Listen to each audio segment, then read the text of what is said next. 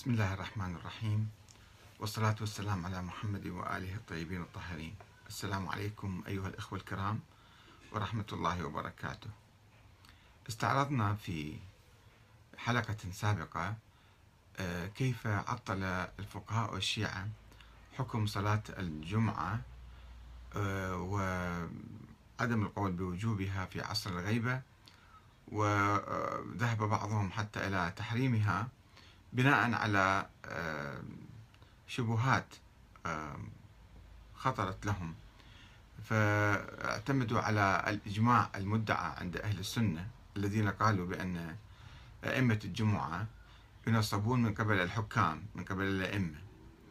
ثم قال الشيعة بأن الإمام يجب أن يكون عادل وأن الإمام العادل هو يعني الإمام المعصوم وأن الإمام المعصوم هو موجود الآن وغائب الإمام محمد بن الحسن العسكري وبناء على ذلك قالوا بأنه إحنا نفتقد الإذن الخاص من عنده آه، أو إذن نائبه الخاص في موضوع الصلاة فلذلك نقول أن هذه الصلاة لا تجب أو لا تجوز أو تحرم أو مستحبة أو لا على التعيين إنما على التخيير مختلف النظريات التي ظهرت في التاريخ. الآن نحاول آه، بحث آه، الخط الآخر المضاد.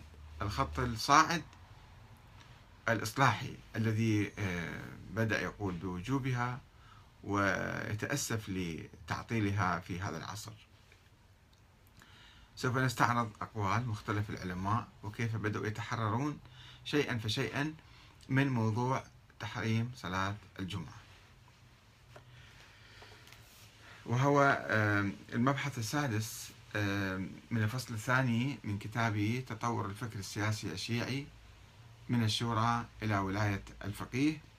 وفي هذا المبحث آه، سوف أستعرض آه، أقوال العلماء. استعرضنا في الفصل الماضي أقوال العلماء الذين التزموا بنظرية التقية والانتظار في عصر الغيبة في موضوع صلاة الجمعة. قلنا أن نظرية الانتظار انتظار الإمام الغائب وتعطيل كل شيء يرتبط بالحكومة والثورة والدولة وما إلى ذلك. آه، انعكس سلبا على كثير من مرافق الحياة ومن مرافق الدين ومن أهمها موضوع صلاة الجمعة آه، استعرضنا أقوال العلماء كالسيد المرتضى وسلار ومن تبعهم كابن إدريس والخط الطويل الذي لا يزال ممتدا حتى الآن والذي وقف منها موقفا سلبيا رافضا من صلاة الجمعة. بسبب غياب الإمام أو نائبه الخاص. ونحاول في هذا الفصل استعراض آراء العلماء الذين قاوموا فكرة التحريم أو عدم إيجاب صلاة الجمعة. وحاولوا التحرر من نظرية التقية والانتظار والعودة إلى القرآن الكريم الذي يأمر بإقامتها بصورة مطلقة. ولا يشترط لذلك أي شروط. ولا يربطها بالإمام المعصوم أو الإمام بصورة عامة حتى لا يربط الصلاة بأي إمام. وكان الحسن بن علي بن أبي عقيل العماني وهو من أبرز الفقهاء في عصر الغيبة. المعاصر للكليني. كان هذا الفقيه يفتي في بداية القرن الرابع الهجري بوجوب صلاة الجمعة. وقد قال في رسالة له إذا إذا زالت الشمس صعد الإمام المنبر فإذا علا استقبل الناس بوجهه فإذا فرغ المؤذن من أذانه قام خطيبا للناس. فتوى صريحة وواضحة بوجوب صلاة الجمعة. ولم يشترط العماني غير تكامل العدد في صلاة الجمعة. يقول يعني أقلهم سبعة أشخاص. كما لم يذكر حضور الإمام العادل ولا المعصوم ولا نائبه وكان الشيعة يقيمون صلاة الجمعة حتى أواسط القرن الخامس الهجري كما قلنا في الفصل الماضي في المحاضرة السابقة. وخاصة في مسجد براثة في بغداد. ولكن التطرف في التنظير لنظرية التقية والانتظار واشتراط حضور الإمام العادل أو ابنه وتفسير الإمام العادل بالإمام المعصوم الغائب المهدي المنتظر أدى إلى قيام الشيعة بتجميد صلاة الجمعة في القرن الخامس والسادس الهجريين. وولادة الفتاوى التي تحرم إقامتها في عصر الغيبة. وكان ابن إدريس الحلي أشد الفقهاء سلبية منها حيث أفتى بتحريمها وادعى إجماع الشيعة الإمامية على ذلك وهو إجماع منقول وغير صحيح. إلا أن هذه الدعوة دعوة الإجماع لم تثبت ولم تستمر. حيث قام العلماء بنقضها تدريجيا. وكان المحقق الحلي أول من حاول الخروج من نظرية التقية والانتظار في باب صلاة الجمعة حيث قال في المختصر النافع إذا لم يكن الإمام موجودا وأمكن الاجتماع والخطبتان استحب الجماعة أو استحبت الجماعة ومنعه قوم. أيضا ذكر أنه قوم الفقهاء يعني يقصد منعها. ومع أنه أشار إلى اعتبار شرط السلطان العادل أو نائبه في شرائع الإسلام حيث قال إنها لا تجب إلا بحضور السلطان العادل أو من نصبه لكنه استظهر في المسألة التاسعة استحباب صلاة الجمعة إذا أمكن الاجتماع في حالة عدم وجود الإمام ولا من نصبه للصلاة. وعبر عن هذا الرأي بقيلة وهذه أقوال استعرضناها في آه، الفصل الماضي. لقد كسر المحقق الحلي حاجز الإجماع المدعى على التحريم وإذ لم يقل بالوجوب فقد قال بالاستحباب ولو كان على تردد. وهذه خطوة جيدة نحو الأمام نحو الأعلى. وتبعه يحيى بن سعيد فقال في الجامع للشرائع بالجواز. قال أن صلاة الجمعة جائزة ولكن بصورة ضعيفة يعني لم يكن لم يقل بصورة قوية. لا بأس باجتماع المؤمنين. لا بأس لاحظوا. لا بأس باجتماع المؤمنين وقت التقية يعني يقصد عصر الغيبة. ولا ضرر عليهم لصلاة الجمعة بخطبتين. فإن فإن تعذر صلوا الظهر جماعة. أما العلام الحل أما العلام الحلي الذي جاء بعدهما فبالرغم من أنه مال إلى التحريم والمنع في معظم كتبه الفقهية مستندا على الإجماع المدعى إلا أنه استقرب الجواز في حالة إمكان الاجتماع والخطبة وقال في تحرير الأحكام إن ذلك مأذون ومرغب فيه يعني وقال هو الأقرب استقرب.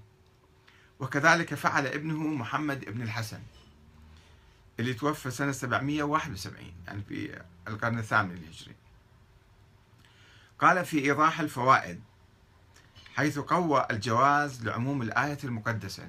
يقول الآية عامة فلماذا لا نقول بالجواز؟ وأكد بقاء الجواز إذا رفع الوجوب. إذا لم نقل أنها واجبة فعلى الأقل أنها جائزة.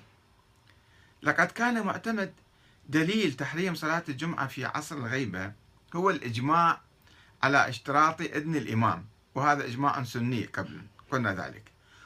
الشيعة إجوا فسروا الإمام بالإمام العادل أي المعصوم. يعني تأويل في تأويل في تأويل. والاعتقاد بوجود المعصوم وهو الإمام المهدي وغيبته وانتظار خروجه والحصول على إذنه كشرط لإقامة صلاة الجمعة. يعني في الحقيقة الشيعة وقعوا في مأزق. في مأزق أنه هذا الإمام موجود فإذا يجب أن نأخذ إذنه ولم يكن لديهم أي وسيلة للوصول إلى ذلك الإمام فقالوا بتحريم أو عدم جواز أو عدم وجوب صلاة الجمعة. ولكن غيبة الإمام الطويلة وعدم القدرة على وضع نهاية لها دفع علماء مدرسة الحلة إلى تفكيك الدليل والالتفاف على شرط الإذن وذلك بالتخلص من الإجماع المدعى الذي يربط بين الصلاة والإمام. قالوا لا يوجد إجماع. وإجازة الفقهاء للقيام بها. فأجازوا للفقهاء أن يقوموا بصلاة الجمعة. ويبدو أن علماء مدرسة الحلة قد قاموا بخطواتهم المتقدمة في مجال الأمر بالمعروف والنهي عن المنكر والحدود وصلاة الجمعة انطلاقا من الواقع الذي كان يساعدهم على تنفيذ تلك الأمور وتفكيك مهام الإمامة بالرغم من إيمانهم بنظرية الإمام الإلهية واعتقادهم بوجود الإمام المهدي الغائب فقد قالوا بجواز إراقة الدماء والقتل من أجل الأمر بالمعروف والنهي عن المنكر. يعني قالوا بشرعية الثورة الثورة المسلحة حتى وإقامة الحدود وصلاة الجمعة. فإذا صلاة الجمعة أصبحت في سياق الخط العام اللي هم ارتقوا ومع بروز نظرية النيابة نيابة الفقيه العامة في القرنين السابع والثامن. هاي النظرية بدأت تتبلور. وجد بعض العلماء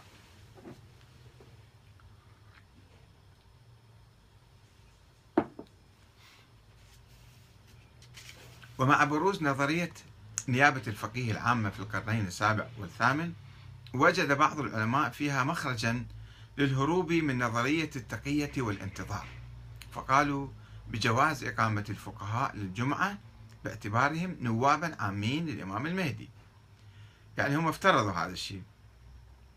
فقال الشهيد الأول محمد بن منكي العاملي الذي توفي سنة 786 وكان معاصر هذا للدولة السربدارية وهي دولة شيعية قامت في نيسابور في ذلك الزمان وطلبت منه أن يأتي من الشام من دمشق إلى نيسابور لكي يكون مفتيا عاما آه، لهذه الدولة التي سميت بالسربدارية. آه، ولكنه رفض وأرسل لهم كتاب اللمعة الدمشقية.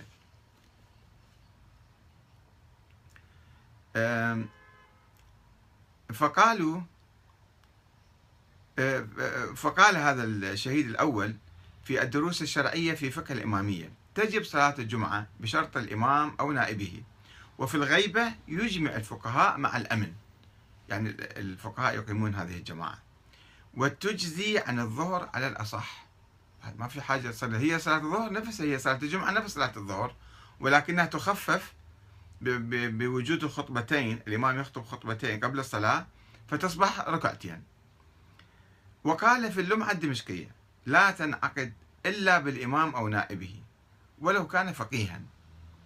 مع إمكان الاجتماع في الغيبة. هنا اشترط يعني وإذا كان فقيه يجب أن تنعقد الصلاة. ولم يصرح الشهيد الأول بمستند الجواز ولا بنظرية النيابة العامة للفقهاء وإنما اكتفى بحصر الحق في إقامتها على الفقهاء. ولكنه لم يشر إلى ذلك الحصر في البيان في كتاب البيان حيث قال في شرائط وجوبها الإمام العادل أو نائبه. وفي الغيبة أو العذر يسقط الوجوب للجواز.